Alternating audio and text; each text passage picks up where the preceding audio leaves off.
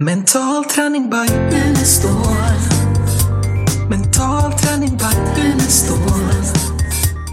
Hej och välkommen till nytt poddavsnitt i Mental träning by Unestål. Idag har vi tänkt att vi ska svara på lite frågor som jag har fått in. Och det är Malin och Lars-Erik med här i studion. kör vi igång. Vad Ja. hade du för fråga Malin? Ja, jag har rotat lite här och Det är hittat... du, det är inte du. Det är någon av våra Nej, men jag är ju som dem. lyssnare. Jag är Ja. ju som dem. Du är deras röst. Jag är deras röst i Ja. etern. Ja. Ja, så frågan, den första ni får att byta tag i då är mental träning är ju byggd på utveckling. Men hur jobbar ni med problem? Mm. Och vad är den andra frågan? Oj, den frågan är lång. Håll i er. Ja. ja. Eh, jag lyssnade på ett av era tidigare avsnitt där ni snabbt pratade om beslutsstate. Jag är jämt i state 2, jämt i state 2, grubblar och analyserar i evighet om detta är det bästa eller inte och missar möjligheten eller inte kommer till skott, alltså inte sportmässigt. Jag behöver tips hur jag ska jobba med att jag ska komma i mellanstate. Inte gå bara på känslor och inte överanalysera. Ni får gärna ta upp detta och diskutera. Mm. Spännande frågor. ja. Verkligen. Bättre kanske att börja med den andra frågan då. Den första är väldigt stor så att vi får se om vi får någon tid över till den. Men eh, andra frågan eh, lite kortare tror jag, även om själva frågan var längre. Och eh, när den personen, är den han eller hon? Den han, Johan. Ja, ja. Skriver om eh, state så antar jag att han menar system eftersom eh, det han talar om då är skillnaden mellan de här två olika systemen som Nobelpristagaren Kahneman eh, ja, har utarbetat och som han fick Nobelpriset för för bara ett par år sedan. Och där eh, talar han ju om att det är eh, två sätt att fatta beslut. Det ena eh, är det vanliga, det som man tar väldigt snabbt eh, och eh, som han menar bygger på känslor och impulser och som väldigt ofta leder fel. Och som många menar leder, ligger bakom mycket av de saker som man sen ångrar. Eh, vi har en god vän som är eh, professor här i kriminologi och som menar att eh, de här snabba besluten då eh, ofta är, eh, kan vara en orsak till många brott. Man, impulsartat så tar man ett beslut som sen ja, man inte skulle gjort om man hade tänkt efter ordentligt. Ehm, och eftersom det här är det vanliga sättet att fatta beslut så eh, hade väl eh, det här han beskrev eh, fick väl många att börja tänka efter då. Eftersom det är så vanligt att man gör det.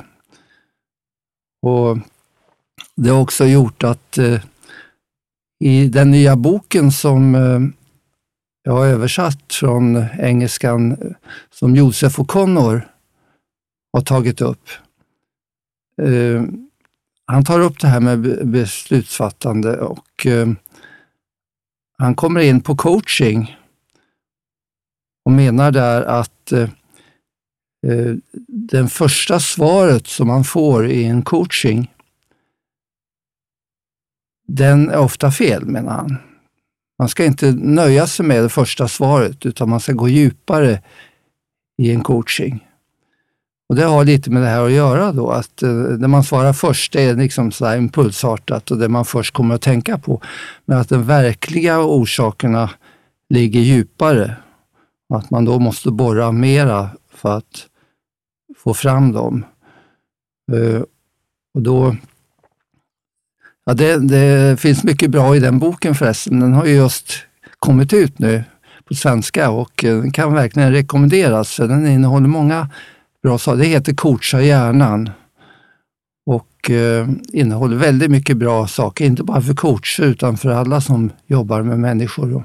Och var köper man den? kan ju vara bra för att lyssnarna att veta. Ja, de, de kan eh, vända sig till oss. Vi har ju den än så länge. Den har inte kommit ut i bokhandeln än. Men den är på väg ut i bokhandeln, så väntar man ett par veckor så finns den i bokhandeln. Annars får, ni, får de kontakta oss så skickar vi den. Men i vilket fall, eh, det här då leder ju fram till Kahnemans nummer två. Och det är det han beskriver då. Det innebär att man inte fattar ett snabbt beslut, utan att man börjar fundera, fundera till dess att man kommer på ett mer rationellt inriktat beslut som inte är så mycket grundat på känslor. Problemet med det är ju då att det leder fram till det som på engelska kallas för rumination, alltså grubbleri. Och det är det som frågeställaren tar upp. Att eh, nackdelen är att man går och grubblar fram och tillbaka och tar eh, ja, eh, ena beslutet, andra beslut ställer mot varandra och har svårt att komma fram till ett beslut. Eh, så det finns nackdelar då med bägge två. Och då tänker jag, spontant så tänker jag att här kommer ju det som vi jobbar med in i, alltså i NLP, eh, neurolingvisk programmering, att, att det, det, man kan träna upp sig så man blir flexibel. För att det är ju jättebra att man tar snabba beslut i vissa situationer, men inte i alla. Så här bygger man ju på att det är situationsanpassat. För att, eh, jag menar, är du med i en bilolycka eller börjar brinna så kan du inte stå och fundera på vad som är bäst beslut, utan då, måste, då, då ska du ju egentligen ha programmerat in det bästa beslutet innan, så att hjärnan och kroppen vet vad den ska göra, som är det bästa beslutet innan. Mm. Så just om det är liksom akuta situationer. Mm. Eh, samtidigt så tänker jag, eh, ja vi hade ju en situation här i veckan Malin, när, när vi var tvungna att ta ett snabbt beslut. Malin skulle hålla en eh, hälsoinspiratörsutbildning online och nätet svaja. Så vi fick springa här tvärs över gården på några, vi installerade oss i ett annat rum på fem minuter i våra träningsrum. Så det var inte så mycket att stå och älta och fundera på hur vi skulle göra, utan där blir ju målet väldigt tydligt. Så jag, jag känner att flexibilitet, vad, vad är målet? Hur, liksom det är rätt många parametrar att ta hänsyn till om du har tid att grubbla eller inte. Mm. Och då är du inne på um, någonting där ett, eh, ett snabbt beslut, att man måste ta det. Ja. Oavsett vad, vad det blir för vad det blir för beslut. Och eh, det är klart att eh, eh beslut som man måste ta, till exempel eh, panik och så, eh, det, det, gör ju att även om det inte är det bästa beslutet, så är det ändå ett beslut som man måste ta, eftersom ett beslut måste tas. Och eh, då är du inne på någonting som finns i, i också mental träning, nämligen att eh, man förbereder eh, beslut. Så att man, eh, när man måste fatta ett beslut så är det redan förberett och att man då eh, snabbt kan fatta det beslut som man redan har förberett. Eh, I det här fallet, och det bygger mycket på erfarenhet. Och har man inte varit med om det tidigare eh, så har man kanske varit med om liknande situationer som ni pratade om här. Då, som, så att eh, ni vet ungefär vad, vad man måste göra. Och där är vi inne på en jätteintressant eh, eh, sak och det är då att eh, vi har, när Kahneman la fram det här för några år sedan och han fick Nobelpriset, så eh, började jag fundera på, är det bara de här två man måste välja på? Finns det inte någonting i mental träning som gör att man kan hitta ett tredje sätt att jobba. Så jag skapade det som heter System 3 som jag har skrivit lite om. Och system 3, det har med det bästa från system 1 och system 2 att göra. Eh, det undviker eh, grubblerier, precis som system 1. Och ändå så fattas det inte känslomässigt så snabbt. Eh, och det eh, går ut på att eh, man skissar problem. Man skriver ner problemet och sen, eh, eller eh, det som ska leda fram till ett beslut och underlaget skriver man ner. Väl. Och sen ger man eh, ett år, en order till det inre att jobba fram ett beslut. Jobba fram det utan att man tänker på det. Så att när man väl har skissat på problemet och skrivit ner det, då lämnar man det rent rationellt och intellektuellt. Och sen bearbetas det i det inre, speciellt när man är i ett alternativt medvetandestånd. Ehm, och där är man inne på det här med problemlösning, för vi kan använda på samma sak när det gäller problemlösning. Att problem kan lösas av sig självt i, när man är i de alternativa medvetandestånden. Så där, är, där är ju du ofta när du kör din städning, för du får ju mycket till det och du löser mycket och du sätter dina föreläsningar ja, och allting. Jo, men då, alltså det gör jag oftast när jag är aktiv kroppsligt och tapetserar och målar och fixar och donar. Då, då är det som att min kropp aktiveras till saker som jag ska prestera senare. Om jag ska ha en mm. föreläsning eller jag ska ha fram material, kurs. Så när jag väl sätter mig vid datorn så behöver jag aldrig tänka, utan då är då kommer det av sig själv vad det är som ska, fast jag upplever inte att jag har tänkt på det. Lite Nej. som Lars-Erik säger då, att ja. du har gett en order till ja, när, man, när man gör någonting automatiskt som man inte tänker på, eh, då, då aktiveras det här också. Eh, det har ju använts som ett stressreducerande sätt också. När man var stressad så satt man sig och sticka förr i tiden eller man tog bilen och satt och körde Eh, och eh, då kommer ofta eh, lösningar till mig. Men där har vi också eh, sådana alternativa medvetanden som det mentala rummet. Man skissar på ett problem innan man går in i det mentala rummet. Eller jag gjorde på GH någonting som heter meditativ löpning. Där man fick skriva ner ett problem eller ett beslut som man skulle fatta. Och sen så fick man eh, ge sig ut och springa på en bana vi hade utanför eh, universitetet. Och det är en bana som man inte behöver tänka på var man springer. Den går i skogen och eh, tar ungefär en halvtimme att springa. Uppgiften var att inte tänka på det man skrivit ner, utan bara gå in i, i float, gå in i, i runners high. Eh, så att eh, man fick inte ha snabbare takt än eh, 70 procent av maxpulsen. Och efter några minuter kom man in i det här eh, flödet. Eh, och när man kom tillbaka så var ofta lösningen där, trots att man inte tänkte på det när man sprang. Utan det här lades lades, eh, eh, lösningen kom av sig självt i det här tillståndet. Och det har vi använt också inför det mentala rummet. Men det är också någonting som har funnits eh, inför andra, i samband med andra med, eh, alternativa medvetandestånd. Och eh, på 60-talet jobbade med de här AMT-tillstånden så jobbar jag också med sömn och dröm.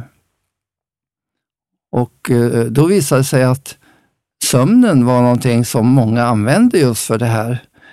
Ett talesätt som nästan alla känner till, det var att sova på saken.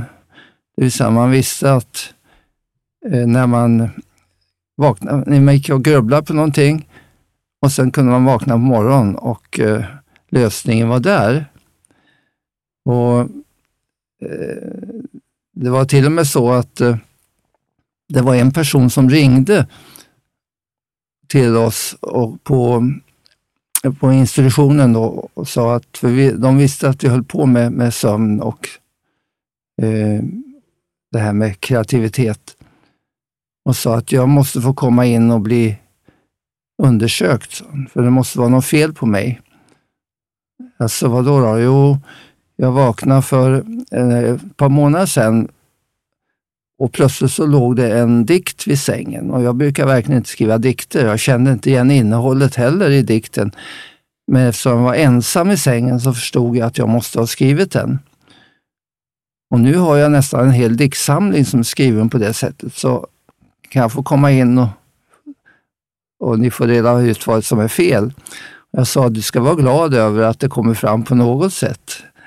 Eh, och då visade det sig att, eh, att fann, vi började samarbeta med en person som heter Harman, en amerikanare, omkring det här. Och då visade det sig att han hade skrivit en bok som heter Inspirationens ögonblick, som hade ett antal sådana här exempel på människor som hade löst problem under sömnen.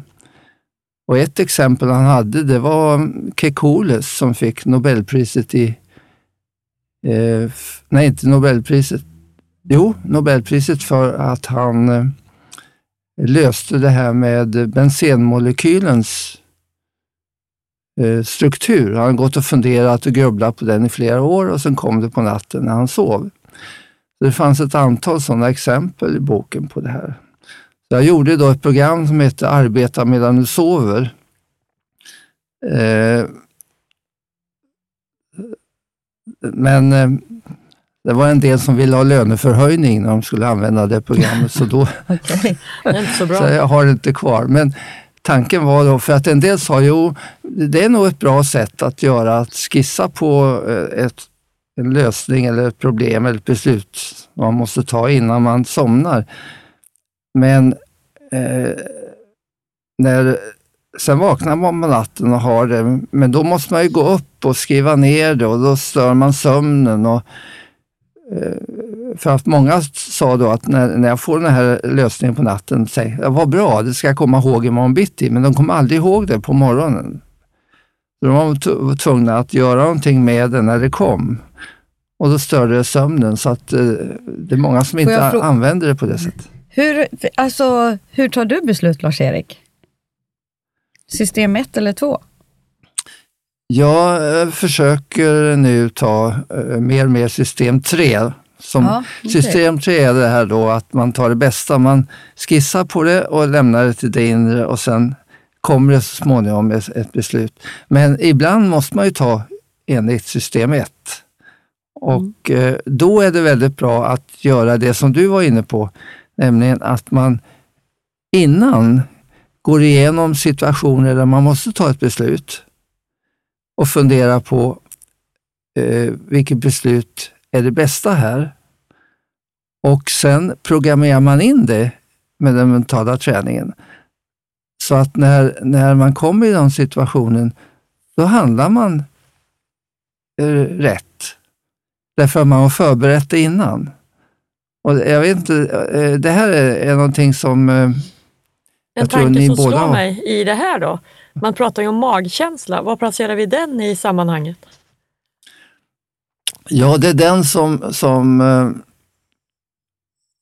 Kahneman och, och, och Connor och så vänder sig en del emot. Han, han menar att... Upp, upp, upp. Nu vill jag snart säga någonting. ja, jag vet att, att du eh, Spännande. Magkänslan, är mycket känslor. för det. Och, eh, du bygger ju mycket på intuition, eh, Elene, som då är, har lite med system 1 att göra. Kan du berätta lite om ja, hur men, Alltså det måste ju finnas, det här är ju olika nivåer av olika saker. Men jag... Eh, för mig, jag har ju själv varit en sån som både ältar och har svårt att ta i beslut och svårt att välja, ska jag ta Expressen eller Aftonbladet? Om någon frågar tidigare, liksom, vill du ha en kopp kaffe? Så bara, nej jag vet inte, ja jag tar, nej jag tar inte, jag tar, nej jag tar. Alltså sådär höll jag på. Och det tar ju otrolig, ofantlig energi när man håller på sådär. Eh, så det jag har gjort som har hjälpt mig att ta bättre beslut. Jag funderar på det här också, för det här hänger ihop med den livslånga utvecklingen. Att man kan inte ta ett, ett, det bästa beslutet, för vi, vi har ju inte alla valmöjligheter hela tiden. Men det jag har byggt eh, upp inom mig, det är ju att jobba med det vi gör i mental träning och NLP och coaching. Att vi har en egen personlig vision till att börja med. Man har någonting att hänga upp saker med. Jag har eh, kärnvärden och jag har tydliga mål. Och de här tre ska vara kongruenta, de ska vara i samklang med sig själv. För tar jag ett beslut och jag ställer frågan, stämmer det här med min företagets vision? Stämmer det med min personliga vision? Stämmer det med mina kärnvärden och målet? Får jag ett ja då, då kan jag ta ett snabbt beslut.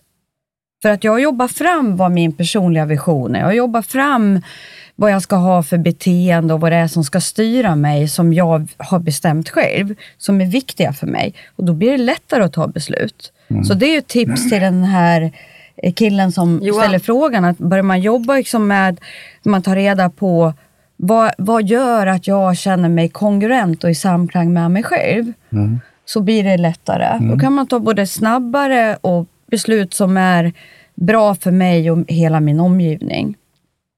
Men sen tänker jag också, det finns ju... Vad jag tror så är ju hela världen uppbyggd av dualitet. Det finns två sidor av allting. Så vad var du en, dualitet? Det finns två sidor om allting. Yes. Och det innebär att vad jag än väljer så kommer det både vara positivt och negativt i något system, för någon människa, för någon runt, runt omkring mig. Och det, det, då kommer vi in på din Orka-modell där man faktiskt får acceptera det att, att nu har jag gjort det. Jag har följt mina kärnvärden, min vision och mina mål. Och det är jag på det här beslutet. Mm. Men det, och är det här bra för mig och hela min omgivning? Ja, hela min omgivning kanske det inte är det bästa, men det är tillräckligt för, bra för dem som jag bryr mig mm. om.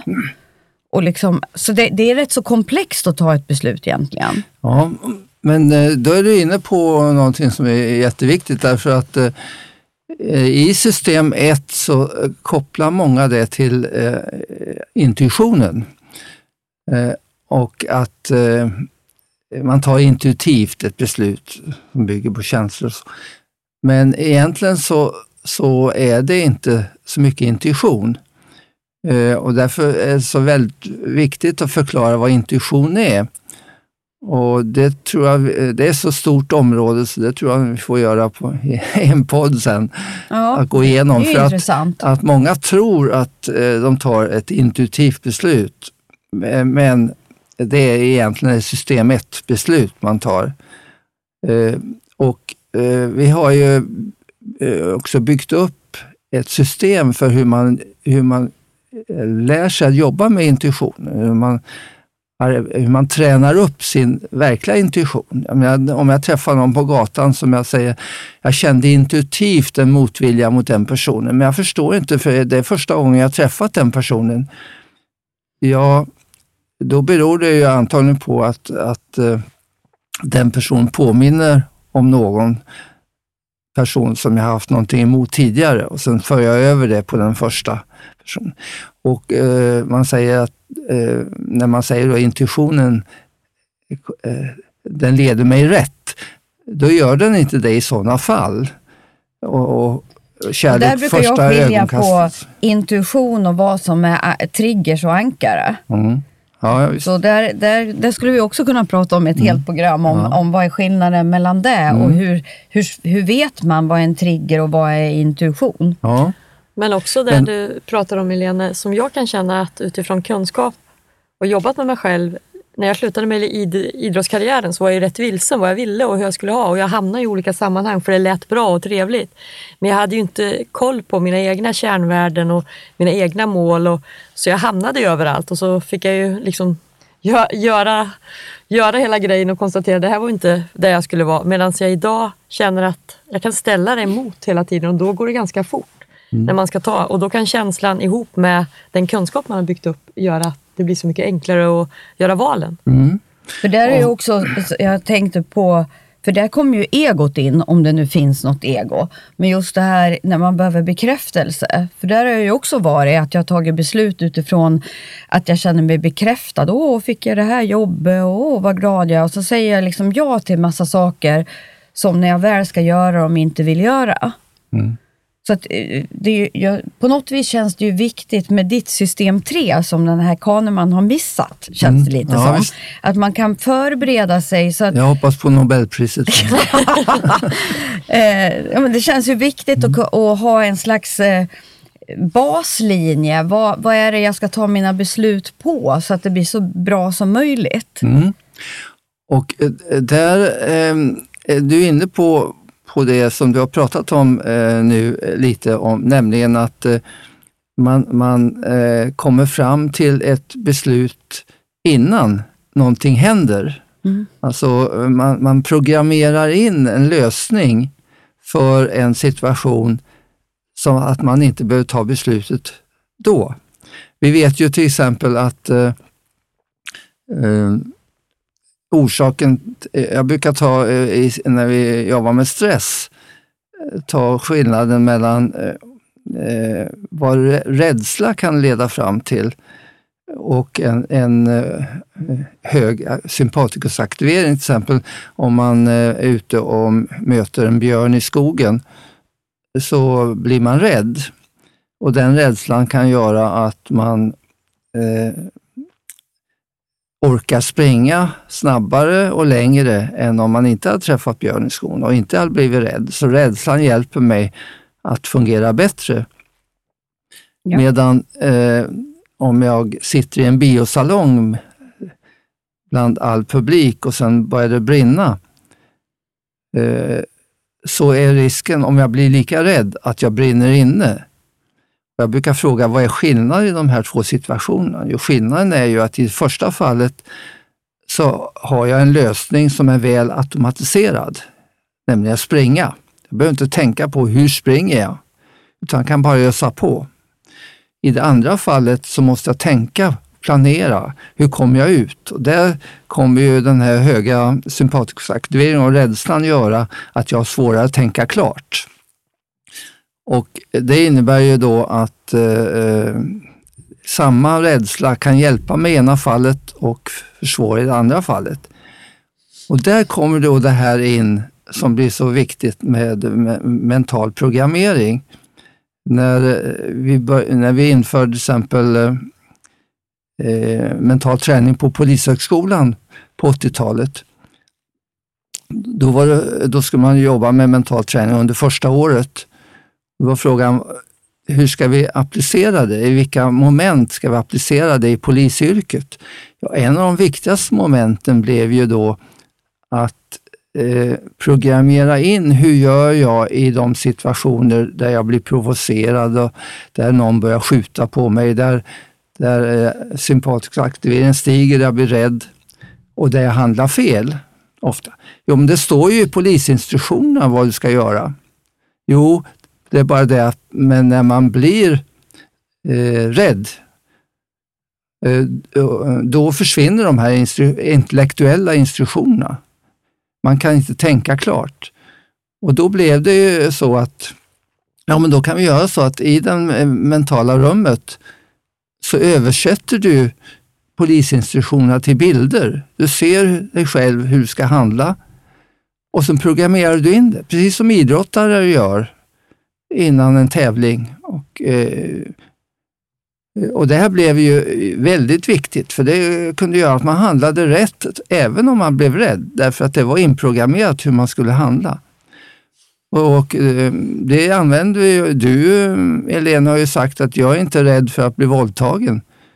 Därför att Eh, jag vet precis hur, jag kommer att handla då. Det har jag programmerat in. Medan om man inte gör det, vad händer då? Jo, i en sån situation som är så provocerande så handlar de flesta in i en att den sympaticusaktiveringen går över i en parasympaticusaktivering. Parasympaticus tar över, det vill säga alla tankar försvinner. Eh, rörligheten försvinner, man blir helt låst, det som heter eh, stel av skräck. Man kan inte röra sig ur fläcken. Man kan inte ens eh, ropa, skrika.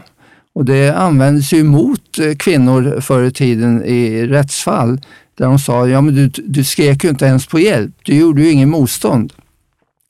Domstolarna visste inte förr i tiden att det här är ett tillstånd där man inte kan göra någonting. Man blir helt lamslagen som, som man kallar det. Och eh, sådana situationer, där är det ju väldigt viktigt att man programmerar in det man ska göra. Ja, men jag Därför hade man ju kan inte- katastroftankar Ja. när jag var ung eller yngre. Ja. Liksom, att åh, om det börjar brinna hus, vad händer med barn? Om de alltså, sånt där som kunde gå, jag kunde gå och älta Mm. och göra mig skräckslagen. Eller om jag krockar med bilen och inte kom ur bilen och sånt där. Hade jag. Ja, precis. Och, det- och, eh, eh, det här... eh, Det tar ju energi att gå runt och ha såna här katastroftankar. Mm. Ja. Mm. Eller om man skulle bli överfallen till exempel. Och, Skönare att ha en plan. ja. Det här används till exempel eh, på fartyg, vet ni nu, kryssningar. Så börjar man kryssningen med att ha en genomgång om någonting skulle hända. Vad gör var och en då? Man vet precis vilken livbåt man ska gå till. Man talar om innan och försöker programmera in det, att man kan handla helt automatiskt på rätt sätt. Och det är det som är system 3 då. Att man förbereder eh, man kommer fram till saker som, som eh, man kan handla utan att behöva tänka. För det tänkandet eh, försvåras i sådana situationer. Så att man kommer ifrån både grubblandet, som tar mycket energi, och man kommer ifrån det här att eh, man eh, eh, må- måste tänka. Det är som i fotboll. Ja, Ja, jag vi tänkte säger- idrotten är ju Ja. där, det är där man vill Bara- vara. Då börjar jag tänka. Och då, är- allting då, är lätt och enkelt. Så att det här har väldigt stor eh, användning på många sätt. Att, att lära ut det här system 3. Någonting som jag tycker är jätteviktigt med eh, när man väljer någonting, när man gör ett val, det är att alltid vara nöjd med det val jag har gjort i stunden. Eh, så man inte håller på och, ja, jag skulle ha gjort, för jag brukar ju coacha många som säger, åh, om jag bara hade gjort si- och så istället, då hade det blivit på något annat vis. Och saker som man redan har tagit beslut på kan vi ju inte göra någonting åt, för det är ju liksom tillhör ju det förgångna. Så, så i och med att det ändå finns positiva och negativa aspekter av vad jag än väljer, så när jag väl har tagit val så är det bra om jag är nöjd med det här valet just då. Sen kan jag använda den erfarenheten, den feedback som blir av det här valet vid ett senare tillfälle och göra annorlunda. Och det är ju Visst, det som egentligen är en liksom lång, eh, alltså den personliga utvecklingen. För börjar man titta tillbaka, så vad gjorde jag för val i den här situationen för fem år sedan? Då kan man ju nästan skratta åt sig själv. Ja, men det skulle jag inte göra nu. Nej, men lite som ni säger, att man gör ju de valen utifrån de förutsättningar, den kunskapen och det man har Ja. i det läget där och då. Ja, precis. Så, så att just då var det bästa valet. Sen kanske det visar att konsekvensen av det blir att det inte var det bästa valet. Nej. Men då är det ingen idé att ångra det eftersom det var det bästa man kunde göra just då. Ja, det viktigaste är ju att man tar feedbacken och tränar på att man gör annorlunda vid nästa tillfälle. Och där är det ju en annan sak som är, eh, vi kan komma tillbaka till kanske någon gång, nämligen att eh, eh, vi säger ofta att det är viktigt att, att kunna välja, men samtidigt har det blivit en belastning idag genom att vi har så mycket valmöjligheter att eh, många människor råkar Ja. in i svårigheter därför Det att det är, för. Ja. det är för mycket att välja på. Och det kan orsaka mycket oro och grubblerier. eh, Det. Så att det är ett stort område det här med, Mm. samtidigt bra med mycket information, men Mm, nackdelen med det är ju ett eh, stort område som har med det här att göra. Mm. Jag tänkte på en sak innan vi rundar av. Eh, Du, för om det kommer in, har kommit in nya lyssnare. Du sa AMT, du kanske ska bara sätta ord på det så de förstår. Alternativ medvetandestånd. Ja. Precis. Mm. Jag bara tänker, kommer det in nya lyssnare så Ja. Ja. är vi med. När det gäller problem bara eh, så finns det, det finns ju, ni vet, eh, eh, problemanalys som man talar om. Och det har inte vi hittat på, men vi brukar tala om sju stycken eh, saker man måste tänka på när man får ett problem. Eh, och det, det har då med analysen att göra och det är de här sju. Vem äger problemet? Är det verkligen jag som äger det eller är det någon annan som äger det? Är problemet viktigt? Ibland jobbar vi med saker som inte är så viktiga och ägnar mycket tid åt det. Är problemet lösbart inom överskådlig tid? Är det inte det, varför ska jag då ägna tid åt det? Kan jag lösa problemet? Ja, kan jag inte lösa problem, varför ska jag då ägna tid åt det? Vet jag hur jag ska lösa problem? Nej, då, då får man göra som i, i coaching, där, där man inte eh, eh där man går från problem till lösningen. Eh, eh när någon kommer med ett problem eh, går man istället till, till vad kan jag göra åt det? Vad är lösningen? Vill jag lösa problemet? Det är inte alltid som man vill det. Nej. Vilka konsekvenser har det för mig och min omgivning om jag löser problemet? Ibland Lite kanske det blir värre. Så att det är sådana frågor man får ställa innan man överhuvudtaget börjar syssla med ett problem. Mm. Och där är det ju ett stort område, nämligen att vi ägnar mycket tid och energi åt saker som vi ändå inte kan göra någonting åt. Men bara sätta perspektivet som du gör på problemet kan ju lösa det, att eh, man hittar lösningen. Mm. Mm. Ja, visst.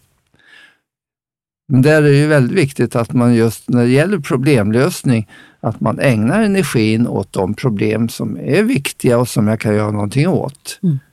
Det- Jag menar, det är väldigt viktigt saker som har med, med, med hur situationen är i världen. Men eh, om man ägnar väldigt mycket energi åt det, tankar på det, det här kan jag inte lösa, eh, det går åt väldigt mycket energi, man blir nedslagen och så vidare. Så är det ju bättre då att fundera på vad är det i min närmaste omgivning som jag kan ägna min energi åt och som kommer att göra världen bättre i det lilla. Så där är det väldigt mycket saker som, som har med det här att göra, vad man ägnar sin energi åt för typ av problem då. Mm. Har vi svarat på de frågor? Svarar vi på den där första? Eller ska vi ta den? Eh, Ja, den får vi nästan komma tillbaka till. Ja, den kommer vi tillbaka till då. Ja, Ja, tiden har gått nu. Mm. Eh, Så vill jag runda av och du har din e-mailadress om du ska, Ja, ifall det är någon av er som har den- fler spännande frågor till oss. och den är ju fragor.unestal.se. Härligt! Ut i solen. Ha det så bra, ha en fin söndag och eh, vi hörs nästa vecka. Hej då! Hej, Hej